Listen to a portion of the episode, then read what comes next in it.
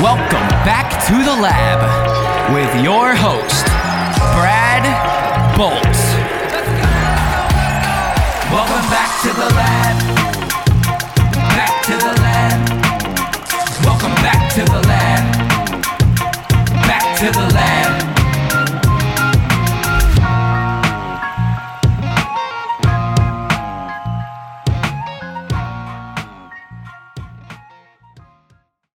Ladies and gentlemen, welcome back to another episode of the Brad Bolt Show. I'm your host, Brad Bolt. Joining me is the host of the Saturday Air Raid. He is, I'm not sure if you're watching this on YouTube, if you can tell by his attire what team he is a fan of. It's, it's a little bit in, inconspicuous, but it is our good friend, John Roberts. John, how are you, mate?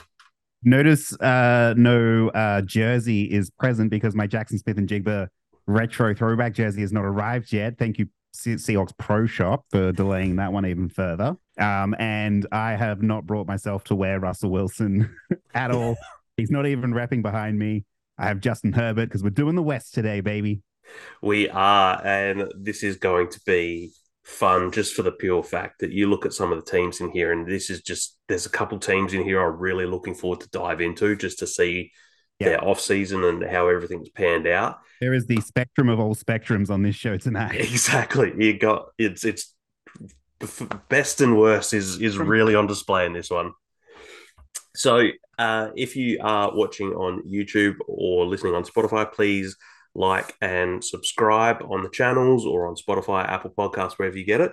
And we will reference a little bit in this. Um, as of recording this, it is Wednesday, the 30th of August, our time. So we have had the roster cut down day in here. So there will be a show that's coming out this Saturday for the Saturday Air Raid where we go through some of these players. So we'll reference them a little bit, but for the rest of our thoughts, you'll be able to hear some of them on this Saturday Air Raid show. So I think since we are talking the West and we have our resident Seahawk fan in the building tonight, I think we shall start with the Seattle Seahawks. So, Let's do it. John, the Seahawks win loss total that I checked and I double checked and I triple checked just before we started is eight and a half wins. Um, I've got them at eight wins and nine Really? losses. So that's interesting. And that's with going five and one in the division as well. So yeah, usually I'll like try and split the difference when it comes to conference, uh, sorry, the divisional opponents. But obviously it's kind of tricky to do that this year when you've got the Cardinals and we don't know what we're going to get just yet from the Rams. The other thing Hmm. about the Rams is we play them week one. So we kind of got our full healthy team put together versus their, I guess you'd call it their full healthy team. However, it's still not probably the team that they would want to field um, had they the opportunity to decide. But I'm sure they're happy with their Super Bowl. So um, yeah, I've I can't actually go back through and see who my lot the losses were to, but I know we opened with LA. I really like that game for a win, and then we played Detroit. I also like us to win that game as well because I'm, as you remember from the North show, not as high on the Lions as I think some other people are. But we had a really, really, we nailed another draft, which I was really happy about. And we've had a good cut down day. We were just talking about it just before we jumped on. Like, I'm really happy with the 53 roster we put together. I, it's pretty much the way I would have done it. And I think a lot of people in the Seahawks community feel that way as well. We weren't sure about what was going to happen with the main guys were Coby Bryant, uh, Artie Burns, and the other one I'm forgetting. Damn, I was talking about him earlier. It might have been Kenny McIntosh or someone like that, or Jake Bobo. I think it was Jake Bobo. Yeah. But um, no, I think we we had a really good. They they all made the team. I think we've put together a really really good list. Yeah, I really like it. I I was in a in a way I was actually hoping uh secretly that Coby Bryant wouldn't have made the 53 because I would have loved to have seen him on Carolina just because I would have like I really like I really like Coby Bryant. Um you know, he was obviously in college, he was opposite Sauce Gardner. So, Yeah. you know, he he but he actually, you know, he was a sixth round pick, I believe, in last year's draft. I'd have to bring that up.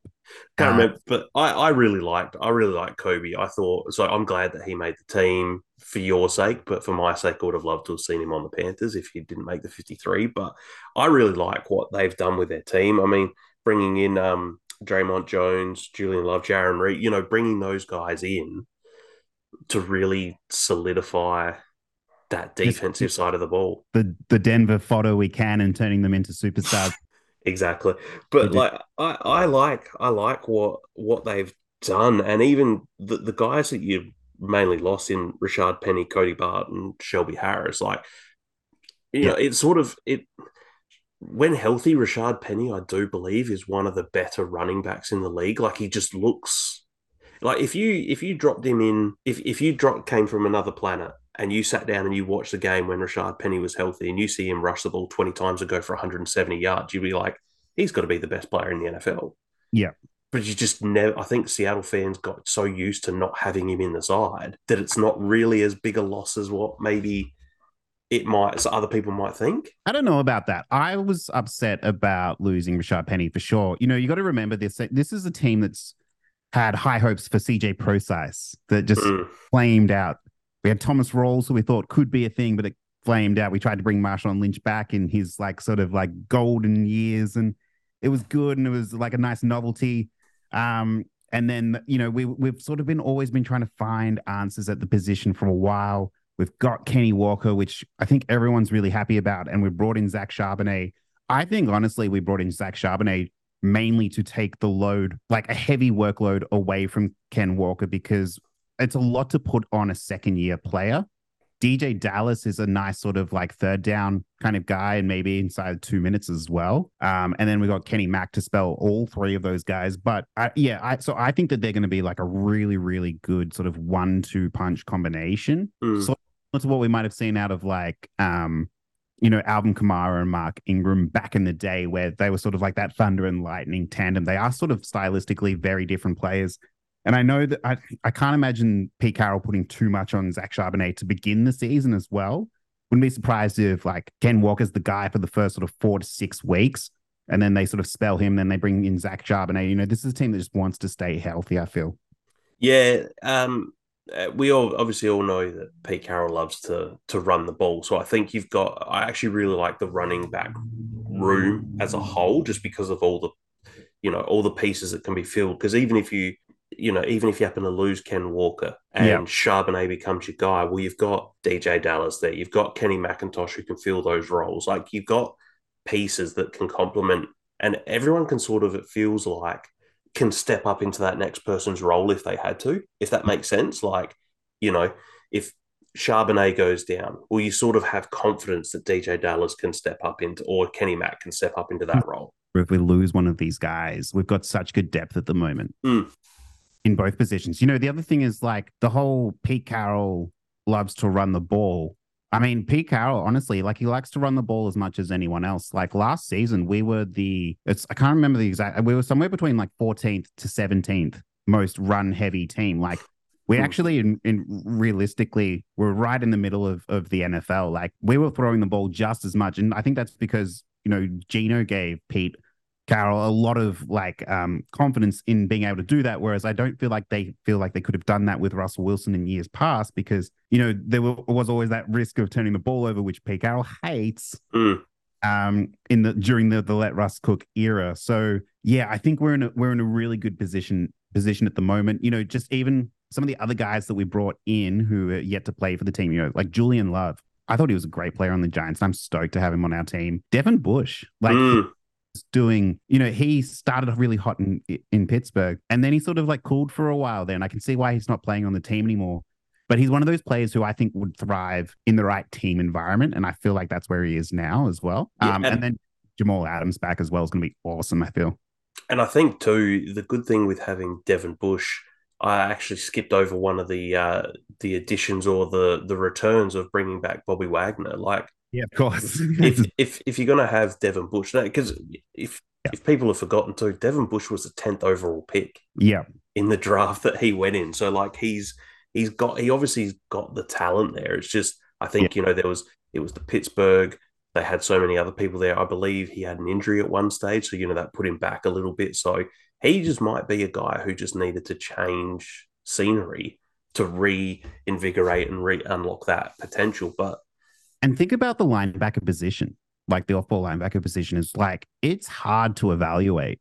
Of mm. course, we evaluate Bobby Wagner, and everyone knows he's amazing. And of course, Micah Parsons is amazing. Um, but like, think about even like a few years ago, Blake Martinez, great player for the Packers, went to the Giants because they could see he was a really, really great player, and then he just sort of flamed out. Like linebacker, I feel like it's almost like the running back position. Like it's a tricky one to evaluate, and players come and go all the time, unless you're just like the most star-studded of stars. Well, you think of it now, the one that makes uh, one of the best examples of this is Jaylon Smith was a Pro Bowl linebacker in Dallas. Yeah. And then he was he was cut after having a couple bad years, and then he was on the Giants, and then he was off the Giants, and then he was signed to the Saints. The Saints have just cut him on the cut down day, so you know Yep. he's he's another guy who uh, before his injury in college was being looked at as a first round talent, Right. and started off really well within the NFL, and now he's almost one of those um those journeyman type of guys who all of a sudden you go, oh, I didn't realize he was on this team when until he pops up, and it's so Yeah. you know it, it is like you said, it's it, it's really hard to pick who's who's going to be good and who's not from that position unless you are a guy like a Micah Parsons or a you know Bobby Wagner for most of his career. So Oh. um that as you mentioned at the top, Se- Seattle had a really good draft class again. I mean, you'd think back to last year's draft, we thought they struck gold by two starting tackles Yeah. last year, and then getting Tariq Woolen and you know Kenneth Walker. You know, so all these guys just kept piling through, and you're like, wow, it's going to be hard for Seattle to top that again. Now we obviously we don't know because we haven't seen them play. But it Yeah. sort of feels like again they've really hit on these talents that everyone like. Now, like I said, we're not sure because we haven't seen them play real NFL games yet. But based off of pre-draft stuff, Seattle hit a lot of these guys who everyone was so high on. So, out of their draft picks, who were your sort of upper echelon, your favorite picks that were from this uh, this draft that's just happened? So for sure, I mean, it has to be the first two picks. You know, when we did the draft live, like the De- Devon Witherspoon pick was the I didn't see that coming. I don't. I can't even remember at the time how, what your reactions were. But I, you know, we were all talking like, okay, we're going to go edge. We're going to go D line here. This is going to be a big step for us. Or were we going to go quarterback? I think had been like fluff, fluffed around if it was like a Will Levis type or something like that. But getting Devon Witherspoon was such a great call from the team. And I feel like to pair him, um, you know, with like it's it's I think it's kind of lifted people like Coby Bryant as well, making the team to have pair him with like Tariq Woolen, Quandre Diggs is back there, Tre Brown is going to be there with Julian Love and the, the sort of the more veteran presence. I feel like that's in a really good position to to to thrive. But man, the, to to be able to say like we have Jaxon Smith-Njigba on our team, Mm. having watched him at Ohio State for so many years and seen him with Chris Olave and Garrett Wilson and all these guys who are absolute stars. And then you're looking at the box score, even if you just wanted to, to watch the box score, and he's got like the best stats of all of them. Like that fills you with so much confidence. And I've just seen on Twitter that he's back at practice already from his uh, wrist surgery. So he's practicing. Yeah, and it, it honestly it feels like now, as we said, there's there's still time for for everything to plan out, pan out. We haven't actually seen, but Jaxon Smith-Njigba feels like one of those picks that in five years' time we're going to look back on this draft the same way that we've looked back on that 2020 draft and went, how did Justin Jefferson go 26th or 25th or whatever he went? Yeah. It feels like that with Jaxon Smith-Njigba. We're going to sit back on this time and go, how did he fall there? Yeah. Like, what were people thinking? Yeah, I know it was lucky. It was a great call, and you know, like you sort of think like, oh, did we actually? Is he actually like a, a positional need that we that we needed? But that sort of like slot receiver, I think, is perfect for him. Given that DK is just always you know screaming down the sideline. Tyler Lockett will he'll definitely be around for another year or two, but at the same time, you know, this is going to be great for him to pick up. And like I was saying before, the other receivers who made the team, like Dareke Young, he was our seventh round pick last year. He's still kicking around. And apparently, like there's really good things from him. Um, unfortunately, Dee Eskridge has been suspended for some uh, domestic violence issues. So we won't see him. He's suspended for a while. So I think we won't see him for at least six weeks, but I'd be surprised if he even makes the team given he's our second round pick from a few years ago. And I Mm. feel to say second round pick that he's kind of just never became anything. But um, even our tight ends, you know, like Noah Fant, I'm a really high guy on Noah Fant. Same with Will Dissly, has always been good. And even Colby Parkinson was good last year. Geno really likes him. Like, I just feel like everywhere we look, sort of at skill position, I'm really happy about our back seven. I'm happy about now. Look, how's that going to translate to the season because I like they were good. They were they were good on paper last year, and then they were also at the same time sort of like historically bad last year. So we'll see what happens there. Um, but yeah, no, I'm excited. No, well, you've you've got them at eight. I've got them over. I actually I really like this team, and if I think the big thing will actually it'll all come down for me. It'll come down to Geno. Is this going to be Geno that we had from last year and how he plays, or is this going to be one of those ones where, uh, as as people say, like he turns back into a pumpkin, Yeah, and he goes back to, you know, but then so I I, I think I actually do think that Geno's going to be good again. So I think that they will actually. I think they'll finish second in the division, uh, but I still think that they'll be pushing for one of those wild card playoff spots. Yeah, so that's basically where I have them. And then the other thing about that as well is like I'm like I think I'm too high on the 49ers. We'll get to them in, in a sec, but like I've got the Seahawks for nine losses. So just looking at where those will come from, you know, week five we're against the Bengals. We're going to Cincinnati for that game as well. We've got to play the Browns and the Steelers and the Ravens. So you know, like we could very much get swept by those teams because you got to think about like last year, the A- the NFC South swept us. All teams, the Falcons, uh, Bucs, and Saints, they all beat us. Um, we got to play the Eagles. We got to play the Steelers, like I was saying. Titans are in there. Like Cowboys, like there are some tough matchups in there outside of our divisional opponents. Yeah, I don't I don't have them being I think I'm opposite of you. You have them eight nine. I was sort of thinking around that nine and eight sort of mark. Like I wouldn't be surprised for them to pull off one of those games, Yeah. whether it be the Steelers or the Ravens, or you know, one of those. I, I think they might pull one of those off. But yeah, I, I have slight probably a slight over for the Seahawks this year. And really looking forward to see how that team pans out for the season with the draft picks and you know how how that all works out, and just to see Jaxon Smith-Njigba in the NFL is going to be a fun thing to watch this year. So For sure. And, you know, just to fit to finish what we're talking about with Seattle, like making the playoffs last season, I was saying this on my show last week with Dan, was it was making the playoffs last year was such a surprise. You know, like with Mm. He, he's at with his Packers at the moment, you're sort of like, oh man, if we can piece like five wins together, that'd be great. You know, like this time last year, it was sort of like we were all just like, yeah, like if we can get the number one pick, sure, that'd be great. Then it, all of a sudden, halfway through the season, it's like, holy crap, if we can make the playoffs, that would be amazing Mm. that happened. So I feel like we've got quite high expectations this season. But like I, I and I'm I'm dead set serious when I say this. NFC Championship, that is sort of like as high as I think that we can take this team.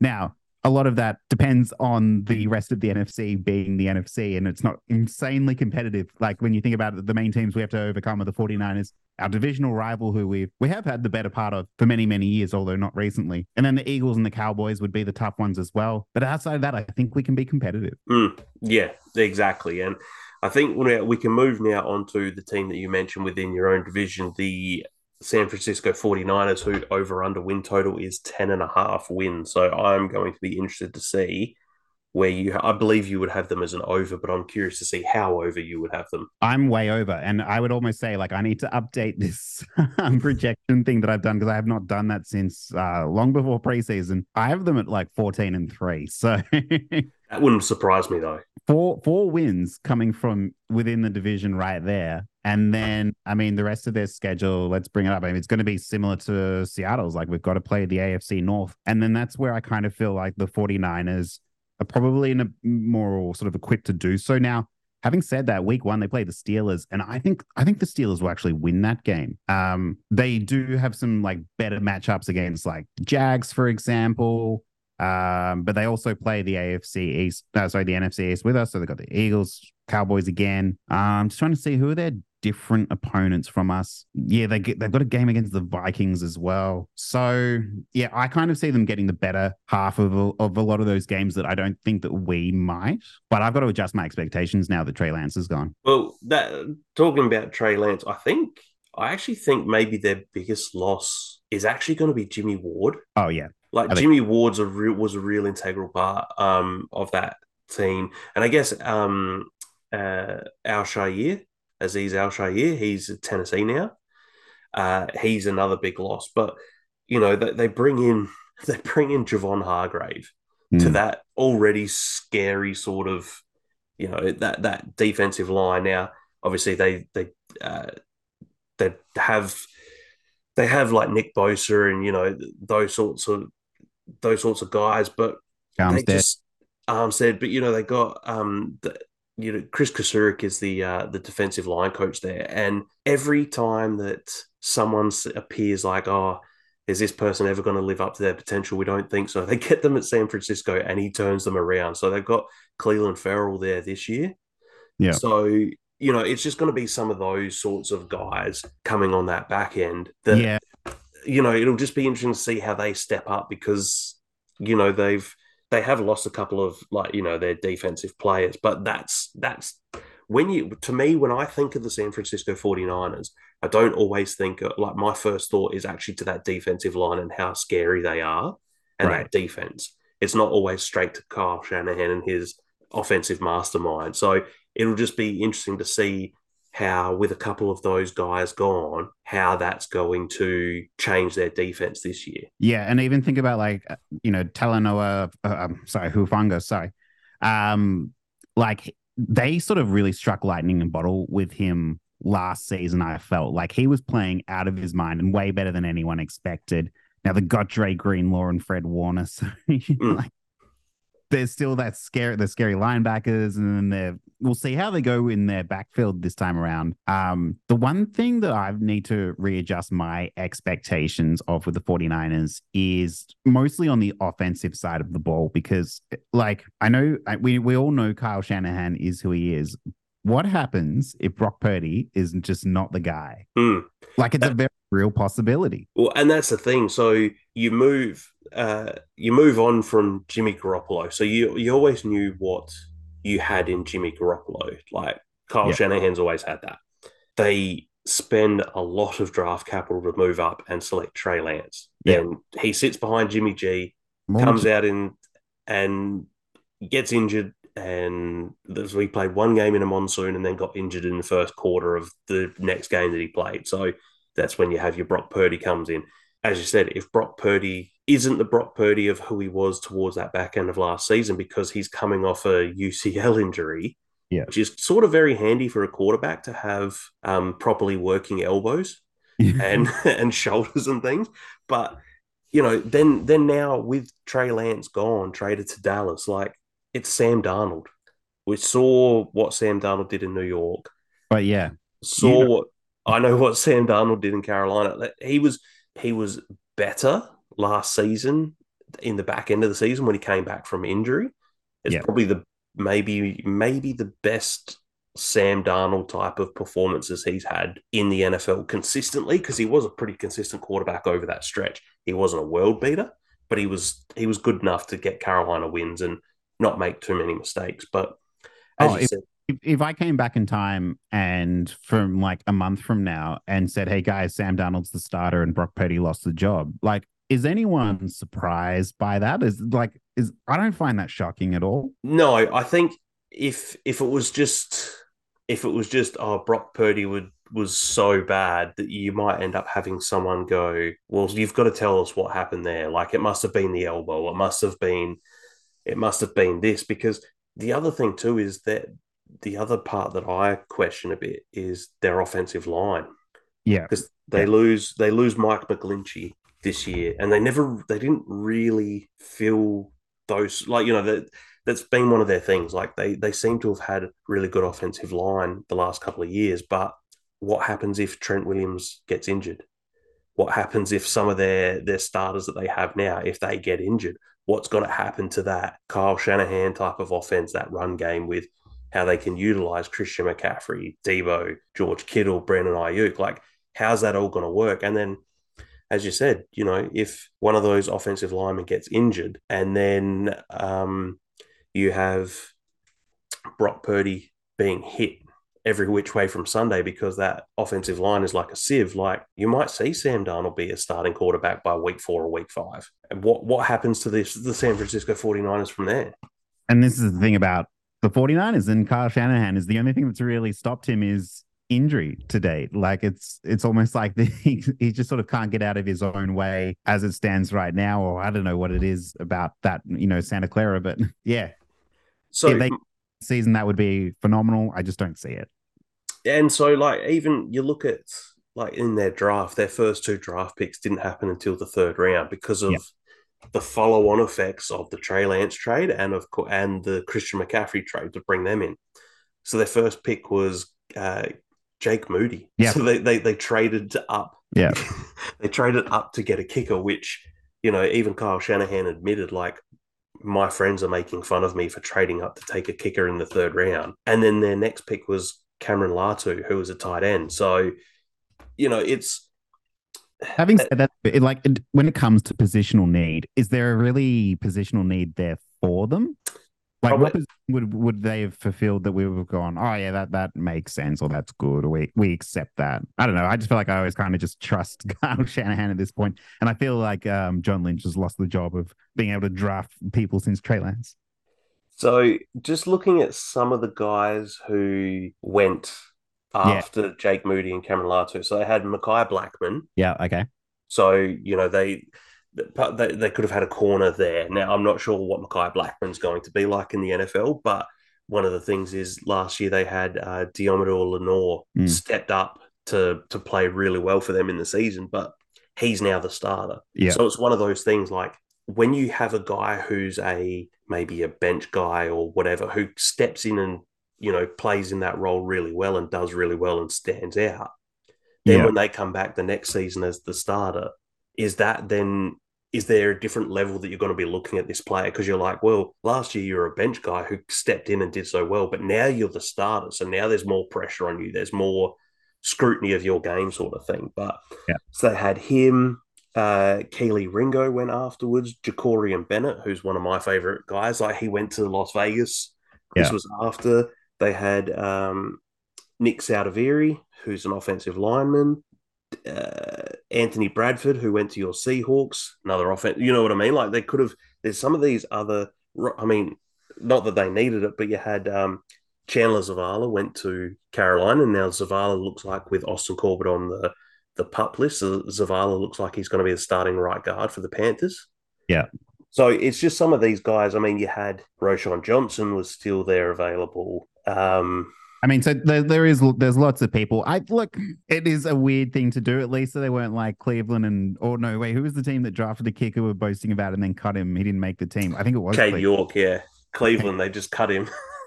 So you know, like at least eh, like at least he looked good in preseason. Although I was watching them against the Chargers in preseason, apparently they didn't have a kicker because they were both injured. So that is a bit. it's just I think it, you know, as I said, a lot of this default ends up defaulting to in Kyle Shanahan we trust, and he's got his vision for the way he likes his his things to be done. But it's just and and I understand their their thought process of taking Jake Moody is because a lot of people had a fourth round um sort of a fourth round grade on him and listening to like that sort of where listening back to the um the live draft show that the Athletic did with Nate Tice, Robert Mays, and Dane Brugler. They both had him as the back end of the fourth, early fifth round sort of pick. Yeah. The 49ers didn't have a pick in the fourth round, and their next pick was the back end of the fifth round. Yeah. So, you know, the I understand the, the thought process of trading up because they were obviously looking to move on from Robbie Gould. So it was moving up to get their kicker of the future, which I understand. But, you know, it's just it's just one of those things that when you lose so much draft capital in making these moves for Christian McCaffrey and Trey Lance, and McCaffrey's gonna has worked out for them already. Like Christian McCaffrey is one of the best, if not the best, running back in the NFL with his big playability and his versatility. But the Trey Lance trade to have that not pan out, and then to have now they've traded him to Dallas and they got a fourth round pick back, and that was it. Is sort of, you know, it's trading. What did you mention at the other the week? The um the the trade what was the Trey Lance ended up being his trade and the picks that ended up get from it. yeah it was it was Tyreek Hill Hill, it was Bradley Chubb, and they drafted Jaylen Waddle with their pick that they got. you know that they they not saying they would have been able to get Tyreek Hill but just thinking you know if they were able to have if they had have stayed where they were Yeah. and waited to see how that happened and you could have had Jaylen Waddle you know to throw in that team or just offensive line whatever it might have been because that was also the draft with Rashawn Slater Yeah. you know they just there was there was people around so it was just to not be able to utilize that full first round quarterback contract and already have sent him off to another team, it's it's not gonna it it's not gonna bode well for the 49ers, especially when you lose lose that draft capital. So uh, were there any other moves that you liked of the 49ers before we move on to the other teams? Um, no, look again, like they're so crippled by their draft capital, um, and their off-season moves were kind of limited. They've more or less have sort of like stayed the same. I guess the big one was Trey Lance. From that, yeah, I think like Shanahan just really wants to run it back, and I feel like this season he's really going to get a chance to do it his way, the way he wants. I think they're going to really hope that there's not too many injuries to worry about. Um, we'll probably see them back in the playoffs and the championship game. Uh, it'll, it'll, be interesting to see who their opponent is, but like hopefully they uh, they fall apart for your sake. yes. Sorry, Niners fans. So I, I'm with you though. I do have them as an over of 10 and a half. I it, like if you tell me if you had gone in the future and you tell me you come back at this season and the 49ers went 15 and 2, I wouldn't be shocked. Like they they have so much talent everywhere else. So it wouldn't surprise me. But so moving on now to the LA Rams, whose over under win total is six and a half wins. So JR, what is your thoughts on the six and a half wins for the LA Rams? Yeah, so I've got them four and thirteen, and I'm probably a bit too low on them. I do have to admit. Um, I just I can't see this team having a very good year on either side of the ball. Really, like we're getting even now reports that Matthew Stafford, and I think this is from his wife's podcast show that he's. He, they were saying that he's struggling to connect with all the young draft picks that they've brought in. Okay, so like that's fine. It's just a headline talking point, but apparently he's been saying like he feels very old and he feels worn down and i i kind of feel like the the win of the super bowl hasn't quite worn off on them yet where they I, I i really feel like they've lost that fire to get back there be competitive win another super bowl um and it kind of it kind of shows when you look at the team like they've got aaron donald of course they've got cooper Kupp, of course but then you sort of start to patch it together and like you know nfl it's a it's a team sport. You can't just sort of get by with sort of one or two guys here. I'm wondering like so let's look at their schedule to start for the rams. So they start with the my seahawks of course. Then they play the 49ers. Then they play the bengals. They'll have an interesting matchup against the colts but then they play the eagles. Mm-hmm. like that they got a tough start to the season.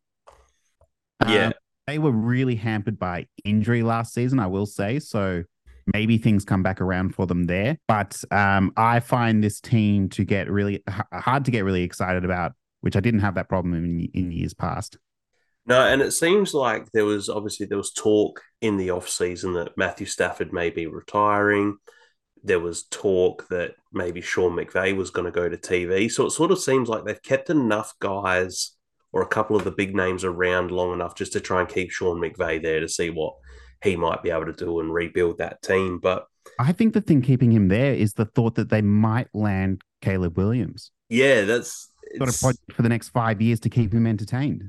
Yeah, and I mean, they're when you look as well in their their off season moves, I went to try and look at so where I've been getting a lot of this ESPN during at the end of the major part of free agency had marquee additions and marquee subtractions that they were going through and they're looking.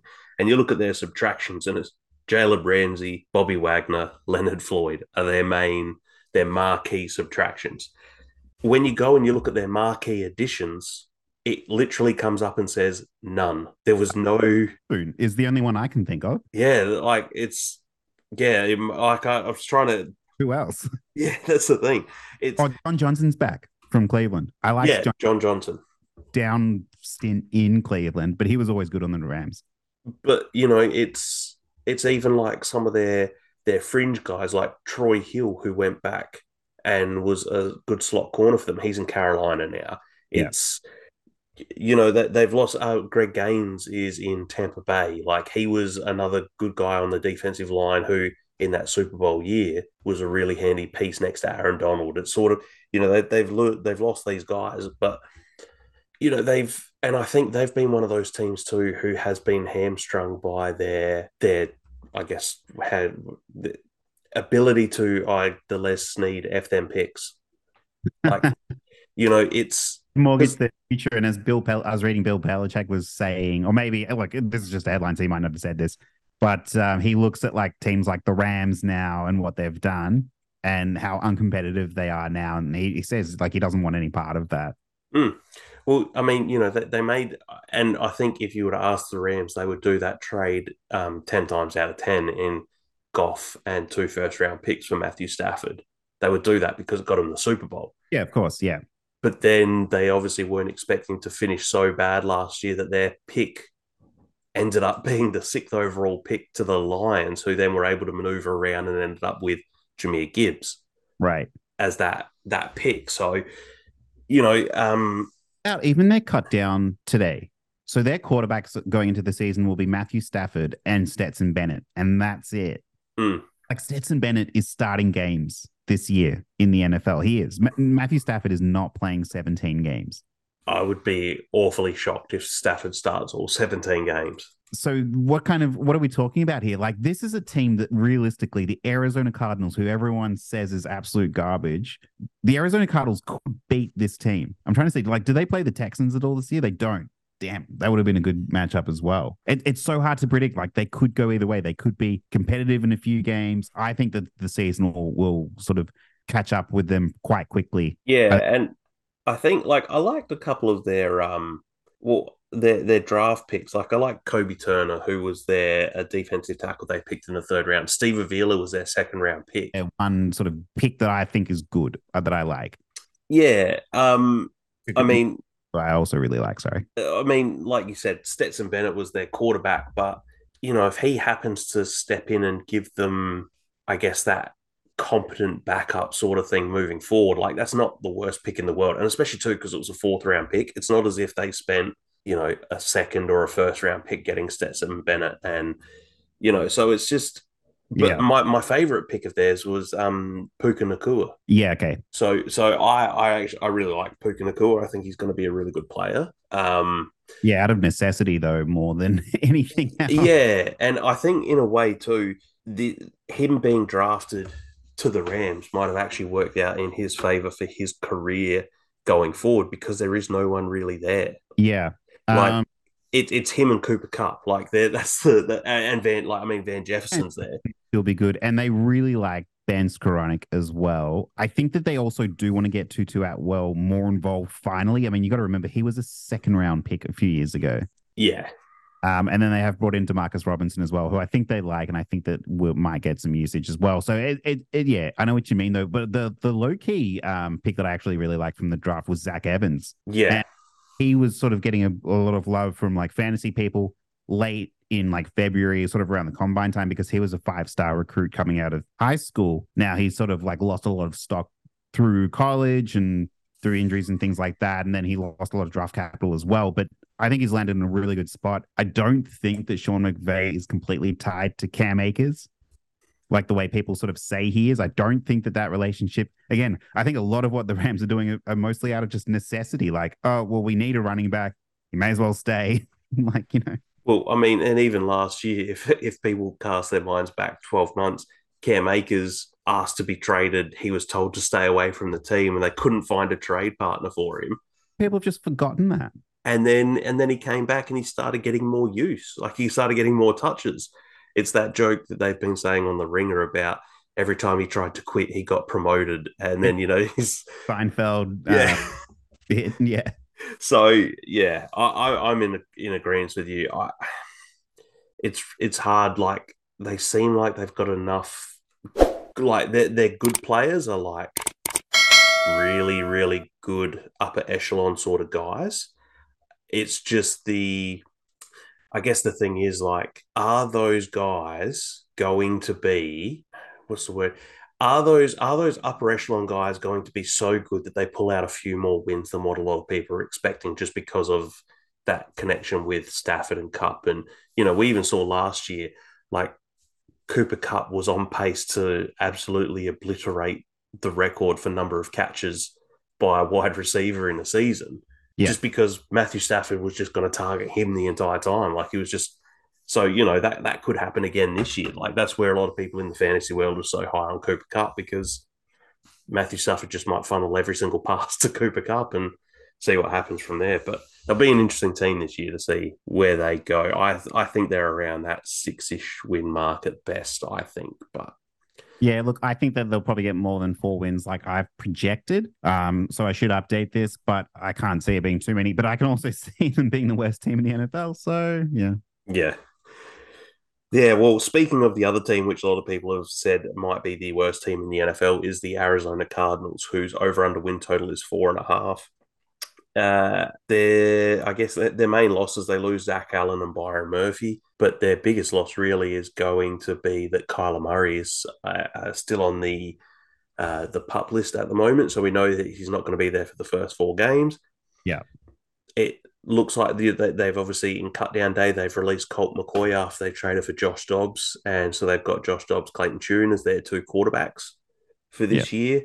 But and also Uh, I was gonna, like DeAndre Hopkins was their other big sort of let yeah, I think that that was the right thing to do. I I keep hearing that Budda Baker wants out of Arizona as well, so they might lose him. And did you mention uh, Isaiah Simmons to the Giants? no, I I forgot to mention. So he was just traded recently for was that a sixth round pick, No, I think um I thought it was higher than that. I thought it was more like a fourth or a fifth, but something like that. But having an absolute fire sale there in Arizona. Yeah, and I mean, I think I think um, Budda Baker has made it known that he wants to get out of Arizona because they do appear to be on the, I guess, the tank for Caleb Williams type of, or at least that first pick. Because if they do decide to keep Kyler Murray, that's where they may auction off to the highest bidder that first round, that first overall pick if they happen to get it. But um, I don't have a lot to say about Arizona, to be honest. I liked what they did in the draft by getting Paris Johnson, um, BJ Ojulari, I like, but I like the fact that they were able to move around and accumulate so many draft picks for next year's draft because when you when you're sort of, I guess, devoid of talent is probably the word. You, you need as many darts to throw at the dartboard as possible. So if you can load up on even if it's third round picks, what they've got in next year's draft, like we've seen in years past, so there's a lot of quality guys who come out of that third round. So if you could just load up and just try and pick as much talent up as possible in that draft, like I like that idea from them, what they've done, because it's just okay, we might not be good, but we're going to try and see what we can pull off next year and then go from there. So, you got any thoughts on the Arizona Cardinals? Yeah, uh, the thing I do find most interesting about them is for a team that we hang so much shit on at the moment, like their best attribute has been the drafts. The draft's just gone and the draft that will come. Like they've got Carolina's pick and Bryce Young, by all accounts, you know, he's a rookie quarterback. We don't know what we're going to see out of Carolina. There's a chance that they might not be very good. There's a chance that Cardinals might have two top 10 picks. So they've got a lot of power there. Like you're saying that they're letting go of all their sort of not veteran talent, but all their sort of like playmakers are on their way out, aside from Budda Baker, who's still there, and Kyler Murray's still there. They brought in LJ Collier from Seattle, which I think, again, it's just like all these guys who are just kind of like nothing. They're nothing guys. But if you look at their draft, for example, like like you were saying, like Paris Johnson was a great pick for where they were. BJ Ojulari, I had him as a first round grade. We were saying on on draft night, I thought he would go in the first round, but he Hmm. did. Michael Wilson was a good pick out of Stanford. He's a good wide receiver. He's a big body as well. So for a team that's got a bunch of little guys, he'll be a nice sort of uh, big body in that receiver room. And then Clayton Tune, you know, like I've been talking about him a lot, but in all seriousness, round five pick for you know PFF's highest graded quarterback, not bad at all. I think he could be good. I think he'll definitely be starting some games. We don't know if they're gonna he's gonna start week one. Having said that, it could be Josh Dobbs, who I heard he has a good relationship with the offensive coordinator who has just slipped my mind for now, uh, Drew Petzing. Mm. And um, yeah, week one against the Commanders, they've got to go to Washington. I think it might be like a good place to start. I know that they're seven point dogs in that game, and that's not a great thing that you want against Sam Howell and his sort of like first start of 2023. But um, you know, like they play the Texans. They could Mm. win the game. They could beat the Rams. They can beat the Commanders week one. You know, crazier shit has happened. It's not, you know, this time last last year, we would have been saying, like, oh my God, the 49ers get to go to Chicago and smash the Bears. And the Bears won that game. Like, stranger things have happened here. Speaking of, the Cardinals play the Bears as well. So, like, that could conceivably be another win. And then they kind of just need one of these like tougher matchups. Like it's football, man. Like football is a crazy sport. Something could fall their way. And then all of a sudden, like, you know, like there's a lot of good, like Caleb Williams. Okay, he's awesome. There's a lot of really good quarterbacks in this draft class coming up. You know, like Drake Maye, very good. They might have a high, like some teams might have a higher grade on Drake Maye than they do Caleb Williams. Now, that might be right now. I don't think that'll be the case at the end of the season. But then, you know, there's Michael Penix, there's Sam Hartman, there's lots of really good players like Bo Nix might just sort of suit their offense. So we'll see. Um, the only other thing I'll say about them is the Jonathan Gannon hire. I'm finding very hard to get excited about. I don't know about you. Yeah, I I think it sounds bad that most people, whenever I've spoken to them about what are your thoughts on um, Gannon, and everyone's first thoughts is that um, behind the scenes video where he met Rondale Moore and everything. He's like, you know, did the shots, explosives, pew pew pew. Like that's the that's everyone's first thought on him. Sort of doing his best. Um, I'm trying to think of uh, the guy from Succession. Um, he really reminds me of Kendall Kendall Roy. Kendall Roy, yeah. and like he has that thing about him. You know, like some people have been saying that um the thing about when he was on the Eagles is Howie Roseman was sort of, you know, sort of like, hey, here's my credit card, go and spend it because I want to go to the Super Bowl. And he brought in such supreme talent. And I think he was on the Colts before then, right? Yeah, not sure actually. I can't remember. But um, like so, uh, even even with that being said, like the Eagles had a really good defense, but they had a good defense because they had a lot of talent. They didn't necessarily have a good defense because of anything that I think Jonathan Gannon was particularly doing. And even you got to remember in that sort of first season that he was their defensive coordinator, like they got to the playoffs, but they got to the playoffs because of their offense, right? Because they had Jalen Hurts, because they had AJ Brown, because they had Devonta Smith, and all like these like really key pieces, and then a lot of good pieces on defense. So I'm I know that we when we first started potting together, we were sort of saying like, oh yeah, Shane Steichen, you know, he's on the hot seat because he's got his guy and he's on his way out. And then I I felt like Jonathan Gannon was in a better position because none of these players are his guy. He can clean house if he wants to. But like eventually in a few years, like the, the check will come due and they're gonna have to start winning games. And I, I wonder if they will. And the other thing is too, usually I would get there and say, you know, with Gannon, he's got a couple of years to try and pick his guy and whatever, and pick his guys and his team. But as we've seen the last couple of years, like Urban Meyer only lasted, didn't even last the whole season. We saw Nathaniel Hackett last year only last one year as head coach. So teams are now more willing to move on from coaches if they don't look like they're going to meet their expectations. So you know, I'm not saying that's going to happen to Jonathan Gannon, but it's it's one of those things that you're going to have to look at now to sort of go, well, some of these people aren't as patient anymore with the coaches in the first year, and if they don't look very good, they won't be there for too long at all. So that would And be it. A few good head coaching options at the end of this season. Like I think Ben Johnson's going to be up there. Dan Quinn eventually will probably want some sort of coaching position, and then there's other there's plenty plenty of other guys around the G- league who are going to be in really good positions. So yeah, Ejiro Evero could be on his way out of Carolina. Yeah. So you know, and, and that's where me as a Carolina fan saying like they they put together this great cast of coaches, but they're also very aware that come the end of the season, half of these guys could be gone. Like someone might like someone might like Josh McCown as an offensive coordinator role, so he could be gone, or someone might. I mean, you know, Josh McCown interviewed with the Texans a couple of years ago, so you know, it, nothing would surprise me in the NFL anymore. It seems like so. So I think now we can move on to the AFC. So we'll start with another team in LA in the Chargers.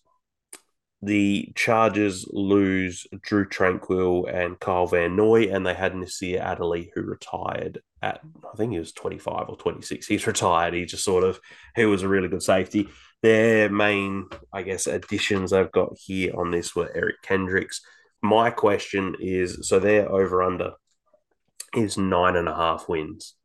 So I've got two questions for you. One, what's your thoughts on their over under win total? But two, do you think that the off season turmoil with Austin Ekeler will have an effect on him and how that team maybe gels throughout the season because he was given permission to seek a trade, couldn't find it, and he stuck around. So, yeah, what are your thoughts on those, the over under win total and the Austin Ekeler piece and the, the, some of the other changes that have happened in um, LA this year. Yeah, well, I feel like you buried the lead with the uh, off-season additions. I mean, the biggest one for them is not even going to be on the field. He's going to be on the sideline in Kellen Moore. Like, I think that's probably got to be one of the most exciting parts for them. They brought in Corey Linsley from Green Bay. Was that was this season, right? And Eric. Uh, no, that was a couple seasons ago. So he's been there for a couple seasons now. Um, Sebastian Joseph Day.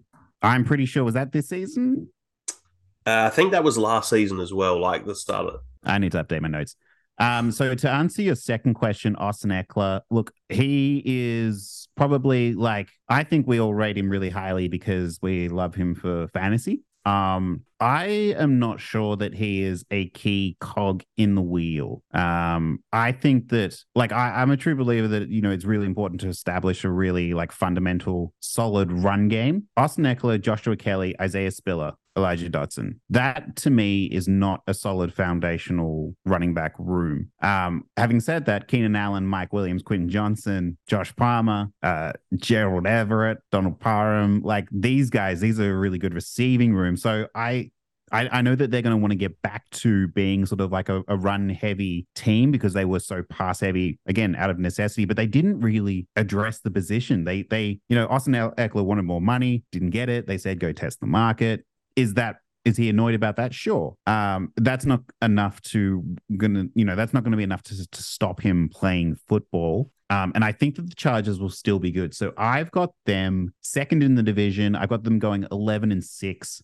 So potentially making the playoffs, four and two in their own division. Again, it's the same thing with the NFC West. Like there's two very, very good teams, and then there's two not so good teams at this stage. So they kind of sneak through through advantage of that. I think they're going to be way healthier than they were last year as well. Hopefully they can stay healthy. Um, yeah, I've got like and the, the the main thing for me with this team is Brandon Staley has to do well. He has to win, otherwise he's gone.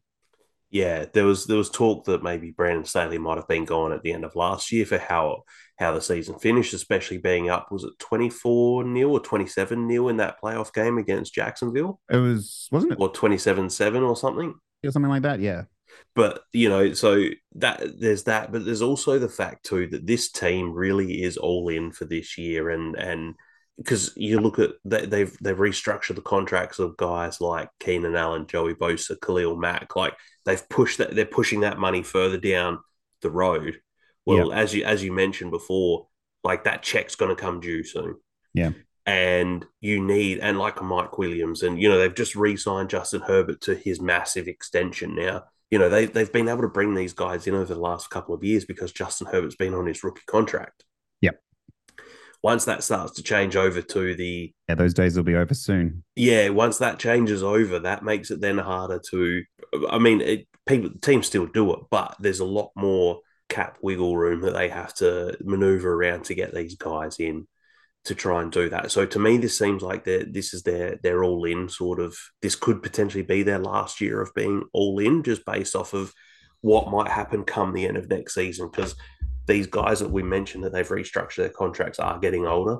Yeah. Whether they'll keep them around or if they decide decide to cut bait and move on, especially if if Brandon Staley doesn't make it through the year and someone else comes in and he becomes the guy, you know, they might want to pick their own guys. But yeah, I did I did bury the lead a little bit in the upgrade of the OC from Joe Lombardi to Kellen Moore. So that Yeah. will be interesting to see how that plays out. In your mind, what what is the scenario where Kellen Moore, sorry, not Kellen Moore, Brandon Staley doesn't get fired?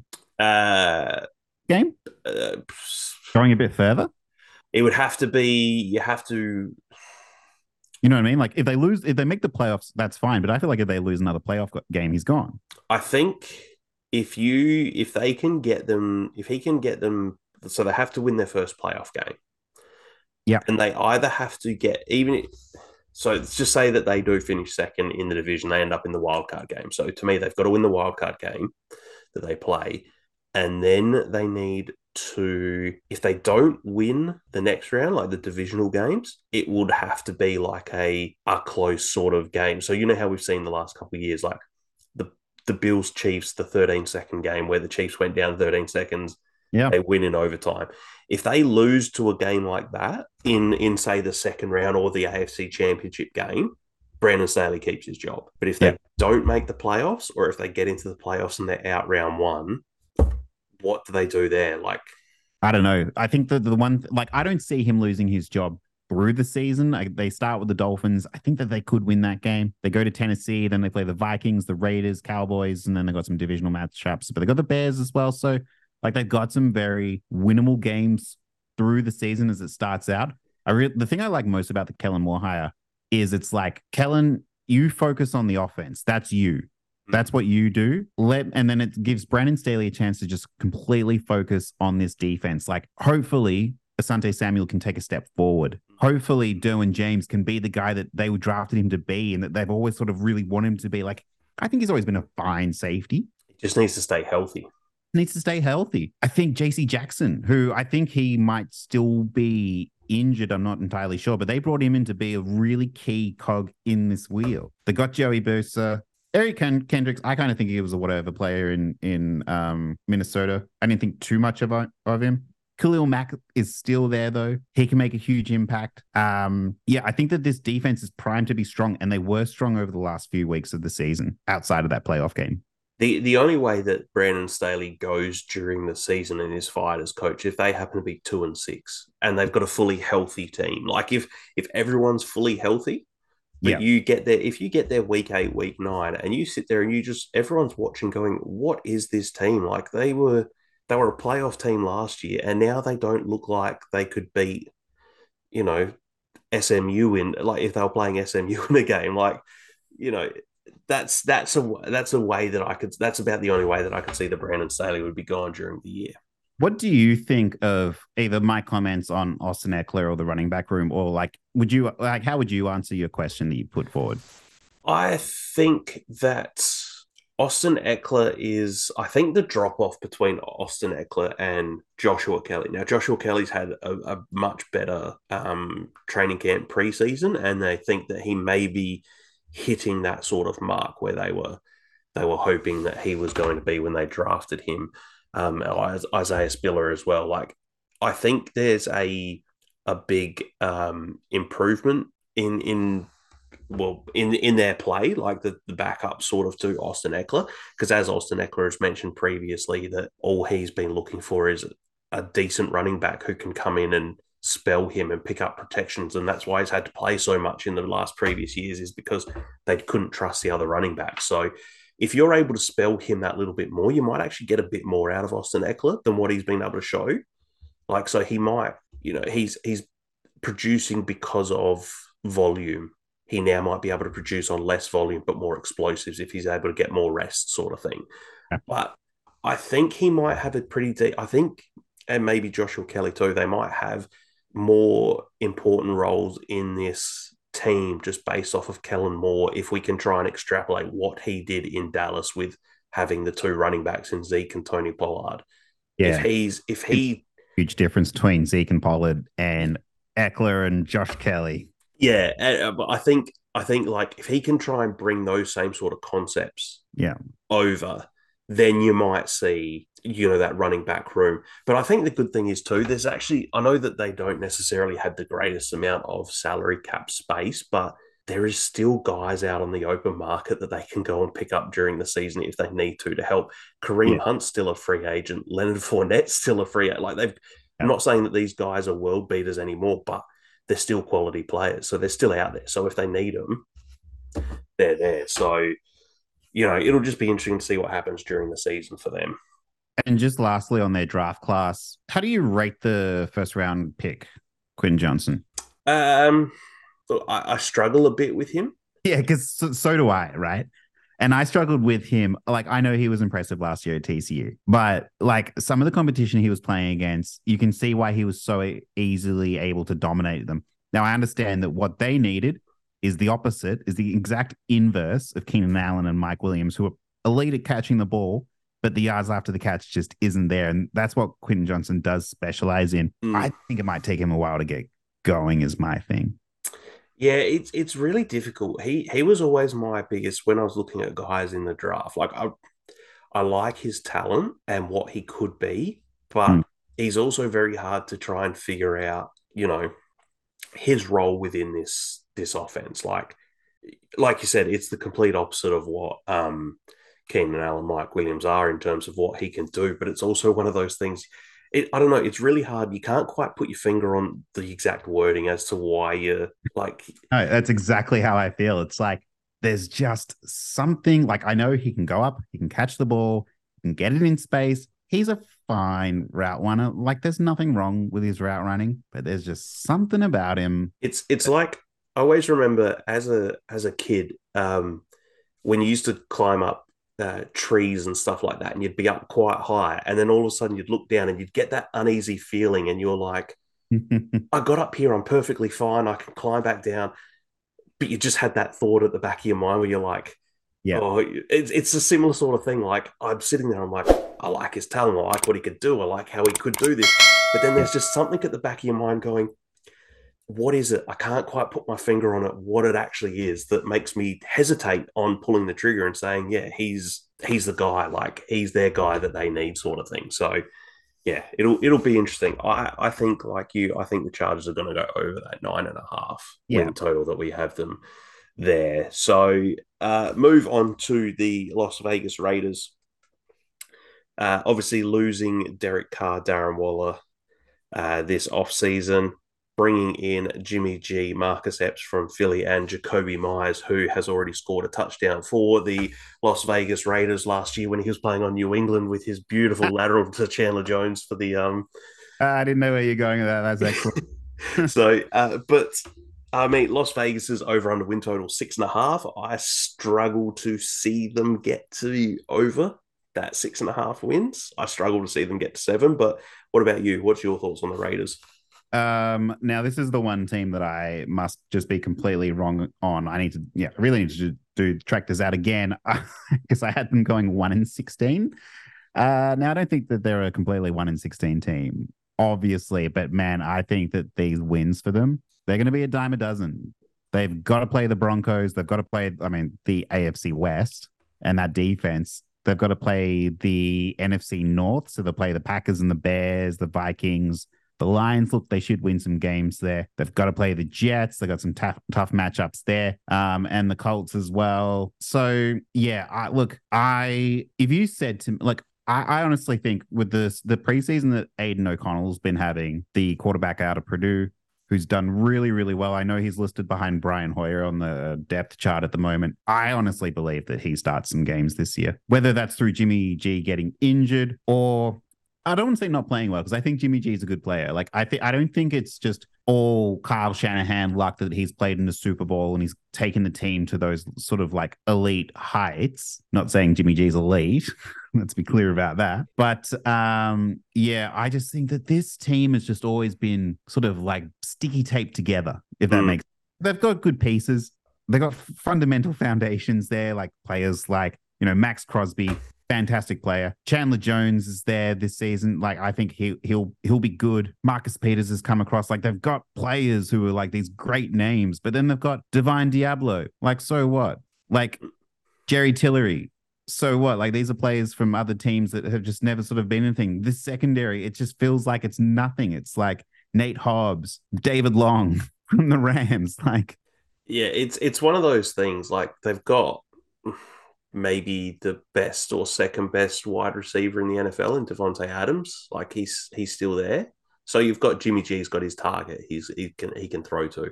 Yeah. But I think describing Jimmy G is using I think is a uh, using a uh, Robert Mays quote. He's he's a perfectly fine quarterback. Yeah. He's he's not he's not great. He's not poor. He's just perfectly fine.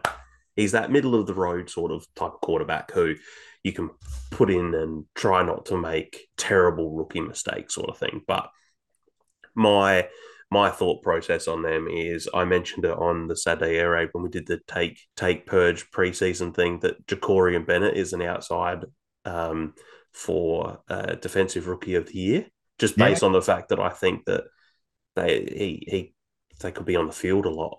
Like the defense could be on the field a fair bit, just because I don't I don't have a lot of faith in that offense. But I mean, we've seen Josh Jacobs has now come back to the team. Josh Jacobs is back after his mini holdout that he had. Uh, he signed a one year deal, but it, it, and that's a huge piece for them. yeah, it's just going to be interesting though. Like this is another team who in a way reminds me of the Rams. They've got pieces, but then at the same time, they also sort of feel like they're in a rebuild at the same time. They, they always feel like they're in a really competitive rebuild. Mm. Like like this draft class, first round pick. So Tyree Wilson, Mm. great player. Does, do they need him? Second round pick, Michael Mayer, fantastic player. Do the Raiders need him? Mm. Young, Tre Tucker, Jakorian Bennett, like you were saying, okay, so that's good. Aidan O'Connell has proved to be good. But these guys, it's like, oh yeah, they picked some really good guys. Those guys are really good. But then you look at their team and like, but wait, is the team good now? Like, are they better? Yeah, it's it. They're they're a hard team to to figure out. I I'm like you. I have them under six and a half. I don't think they'll get. They will get to six. Like I'm sort of thinking more in that three to five ish sort of range this season. But um, yeah, they're they're they're just a just a difficult team. So Yeah, look, their winnable games will be against the Colts, assuming they're not late, injured late in the season. Bears, we don't know how they're going to go. Packers could be winnable. Um, and then I suppose they have to win something in their division. So not necessarily. They might. they are competitive. Yeah. So we'll move on to the defending Super Bowl champions, the Kansas City Chiefs, who lose. Uh, well, actually, first, their over under is 11 and a half wins. They, their main losses, they lose Orlando Brown Jr., who's gone to Cincinnati. Frank Clark has left. Juju Smith Smith Schuster has left as well. Their big ins really were Charles Omenihu, which he's actually going to be on the uh, suspended list for the first six games um, as part of a domestic violence uh, issue that happened while he was with the San Francisco 49ers.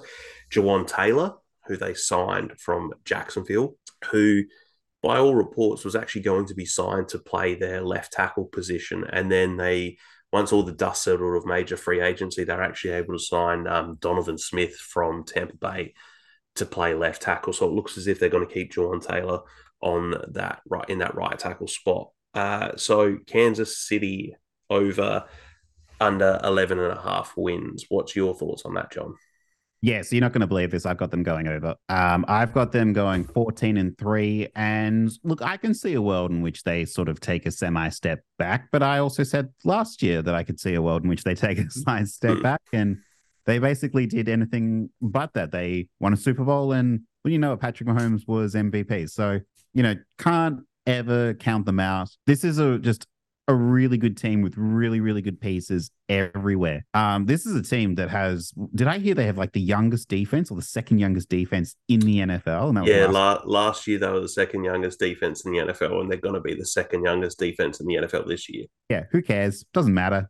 They're the Chiefs. They're Andy. They got Andy Reid and Patrick Mahomes. It, nothing. Nothing matters. They're just like a, black hole just sailing through the NFL, you know, galactical vortex of just sucking everyone up and destroying everything in their path. Like it doesn't And- matter that the the top three wide receivers on the depth chart right now, are Marcus Van- Valdes-Scantling, Kadarius Toney, and Sky Moore. Like who cares? They got Travis Kelce. Um, low key, but like they've got some fantastic players on defense as well. L'Jarius Sneed is honestly one of my favorite players in the league. I love watching him. Trent McDuffie was a great pick last season. He played really, really well in his first season. Um, Jaylen Watson was there; he played really well for him as well. yeah, exactly. George Karlaftis, I thought was good in in pieces as well. Willie Gay's a great player. Nick Bolton's a great player.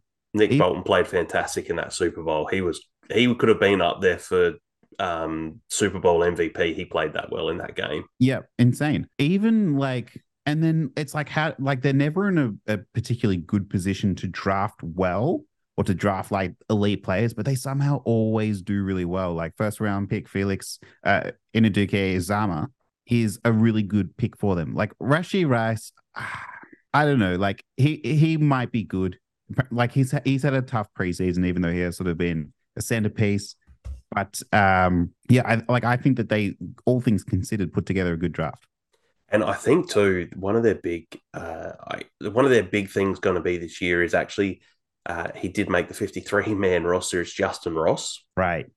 Talent alone, he was, should have been a first round pick. Talent alone, he had some pretty rough medicals, which actually made him to become an undrafted free agent who injured himself in preseason last year and was out for the entire season.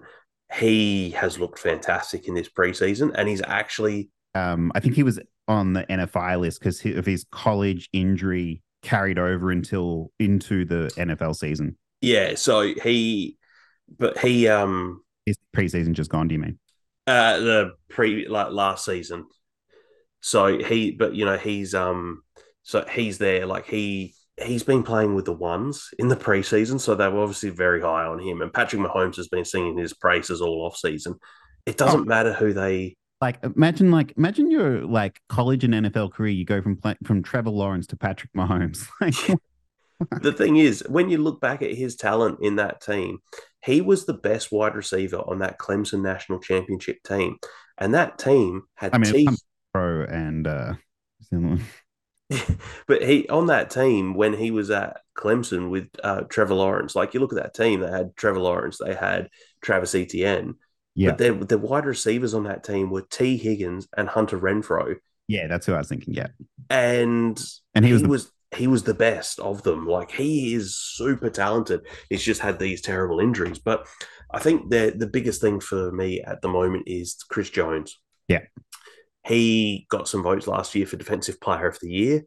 Uh, he is actually saying that he is willing to. He's got enough. He's made enough money, and he's actually mentioned this. He's made enough money. He'll sit out games this year. he's he doing wants. he's yeah. already losing the money. Like he must listen to the Athletic Football Show because he's like, man, I'm fucking good. but he's he he pretty much he's um he's willing and he's already yeah as you mentioned he's already losing money. He wants a by the sounds of it he wants a um record setting contract for a defensive tackle which is Aaron Donald at about thirty one million dollars a year. yeah, I think the Chiefs were sort of thinking more like Quinnen Williams with a few a few million on top sort of thing. yeah. Do you think he's worth it? Yes. Yeah, Yeah, because if if you were to, I think, and and multiple people have said this too. Like the two of the smartest guys I like listening to are Robert Mason, Nate Tice, and both of them have got there and said that if Aaron Donald didn't exist, the NFL would talk about Chris Jones the way that they talk about Aaron Donald. yeah, Like, so I, I look. I, I would say actually let me let me rephrase my answer. he had a really good season last year. He had a really good season. I would say yes, based off of the money now, on how people are being paid and everything like that. But if you were to say right now, if Aaron Donald came and said to, if just say they were both free agents and they both went to um, Jacksonville, for instance, and said, right, give us your best offer.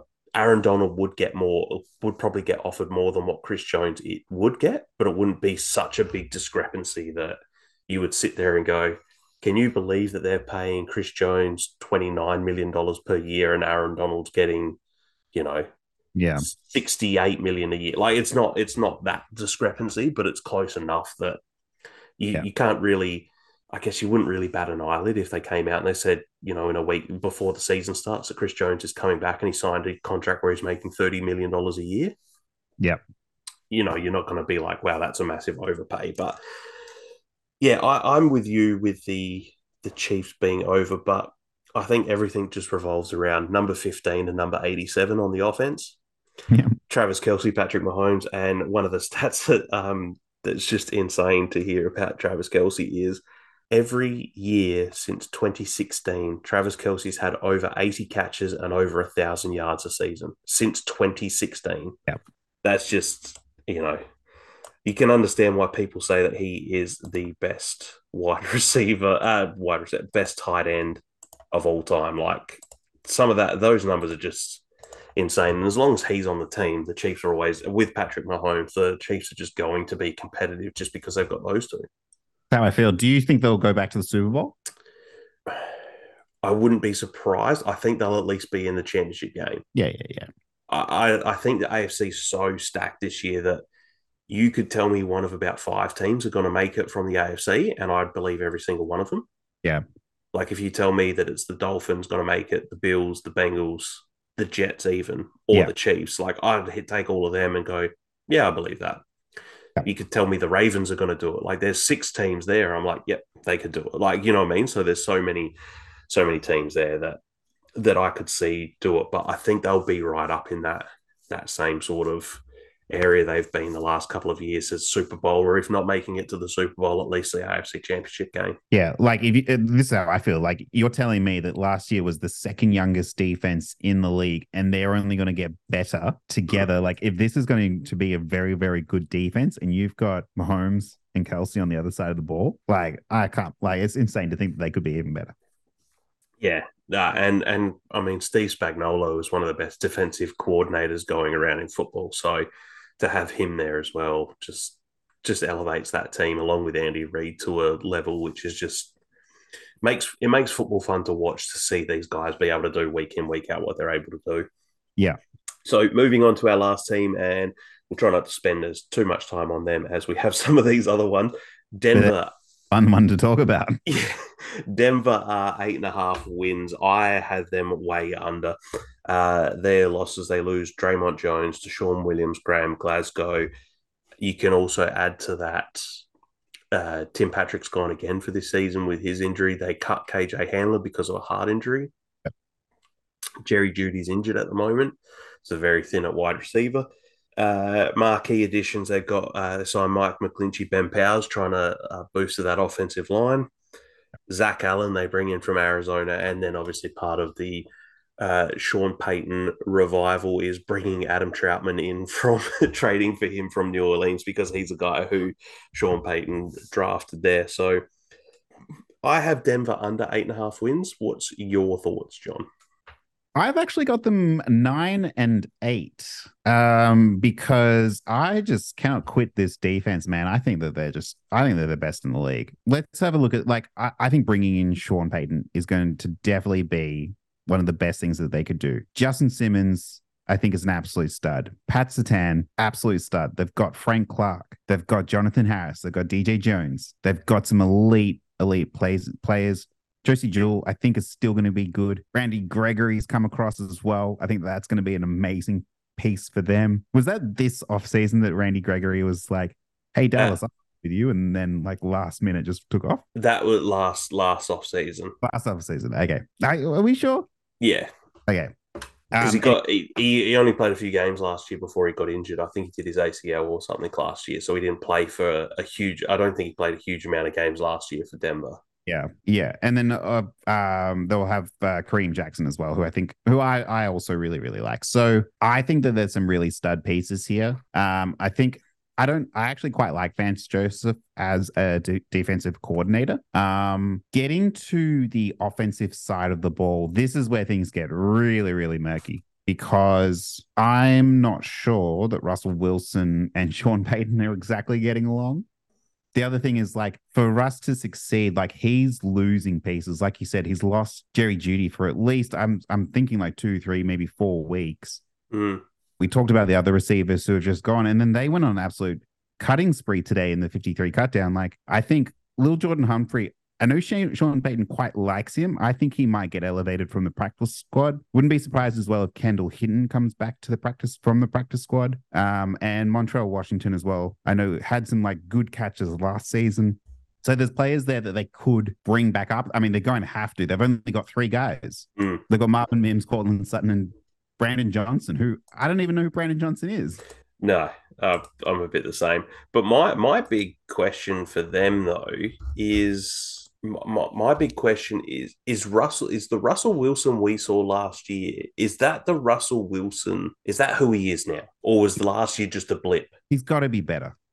It was like historic last year. He, he was but you know we see sometimes with some quarterbacks that they hit they hit a point where they just their play just drops dramatically like we've seen that so many times with guys with quarterbacks like their play just drops dramatically and they're no longer that person they were. But is Russell Wilson is is he one of those guys, or is Russell Wilson one of those guys who just had a he tried too hard in his first year? Nathaniel Hackett was there and was didn't instead of installing maybe his ideal playbook and his ideal sort of thing, it was too much input from Russell Wilson. Now you've got Sean Payton who's going to come in and pretty much go, no, this is the offense I don't necessarily care that you don't like some of these plays. This is how we're going to do it. Like, is is that going to then sort of give Russell Wilson that sort of structure that might help him succeed? My thing with Russell Wilson and I was had expressed these thoughts on the internet before, but what the thing about Russ when he started out in Seattle is he came in during an era where it was like Cam Newton was like the rushing dual threat guy, and um, before that we had seen guys like um, from the Eagles and the Falcons. Slip my name right now. Michael Um, Vick. yeah, Michael Vick. Thank you. Um, like the dual threat quarterback didn't really exist exist like 10 years ago. I mean, there was also like Colin Kaepernick and stuff like that. But the idea of Russ, like defenses really struggle to defend young mobile quarterbacks like Russ. That's just not the case anymore. Like defenses have finally caught up where we see them all the time. We see Lamar Jackson, we see Kyler Murray, see Josh Allen, we see all these sort of dual threat guys come through the system now. And all of a sudden we sort of realize like, hey, Russ is actually quite old now. He is quite slow. He's not as mobile in the pocket as he used to be. He would throw up so many prayer balls in Seattle that luckily, like Doug Baldwin would come down with. Luckily, DK Metcalf was able to go up and catch, and it's always along the side. He doesn't throw over the middle of the field, which maybe that's a good thing. There was just this. I felt like, and we sort of touched on this well when we were talking about Seattle at the start of the show. There was so much that it felt like Pete Carroll was trying to protect the team from when it came to Russell Wilson, which Richard Sherman has openly spoken about as well. Um, KJ Wright has also openly spoke about as well. Like there were not too many fans there, and man, you saw how fiery people like the defenders were last season when they were returning from the sideline, and it was just like people were getting really upset. Like, how different will it be this year? I don't know.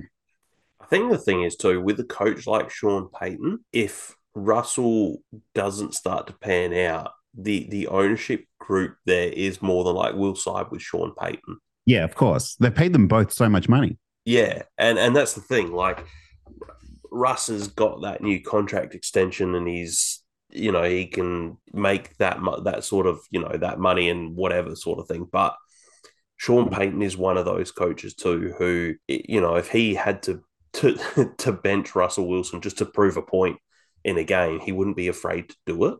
Yeah. So I mean, they they are such a such a difficult team. Like I've got a few, um, uh, you know, Denver Broncos fans in my life. Shout out to Nate Polvo. Um, Sorry, Nate. yeah, but you know, it's it just speaking with some of them sometimes, and especially last season, it was just a lot of I am so frustrated, man. Like that's just that's pretty much everything. They were like, we're not sure what he's doing, and you know, you even saw the um the start of the season. What was it, week two?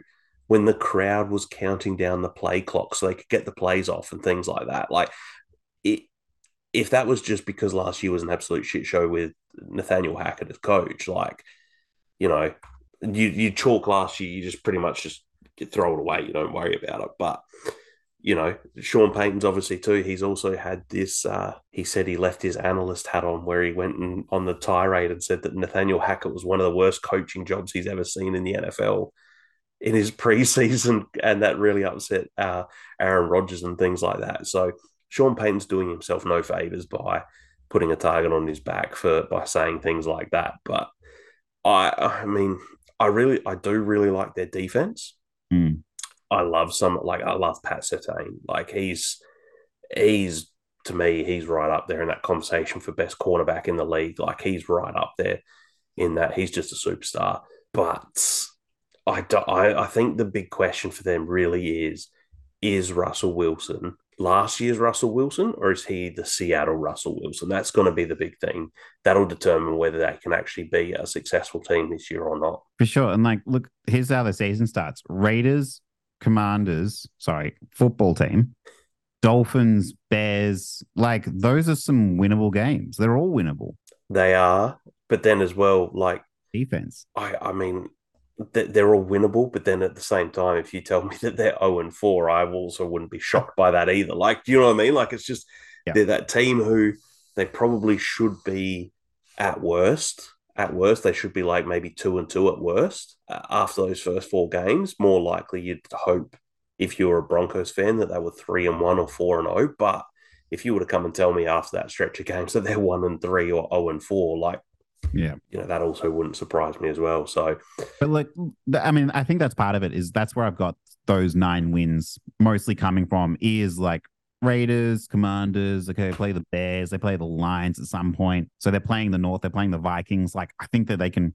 They could probably make a, a sweep of the NFC North, to be honest, because the Packers are going to be playing them in Denver as well. They're going to play the Patriots. Like there's so many just games where I'm like, yeah, I could see them winning that. Mm. There's opportunities to pick up wins as well, but then there also could be that that you know, like we were talking about earlier, you come back from the future in a couple months' time, and if they were to say, you know, eight weeks into the season, well, Russell Wilson's been benched because they're one and seven. Like you could also go, yeah, that wouldn't. That's not out of the realm of possibilities either. Like it's, it, Yeah. it Like think about like this game for example. Even these two games, week 16 and week 17, they have the Patriots week 16 coming to them and then the Chargers coming to them week 17 like that. It's going to be cold as hell in Denver. Mm. And that's going to be late in the season. It's going to be like really rugged, tough conditions. Like that's like sort of the the um the the environment that they could win in. That that defense could dominate teams in.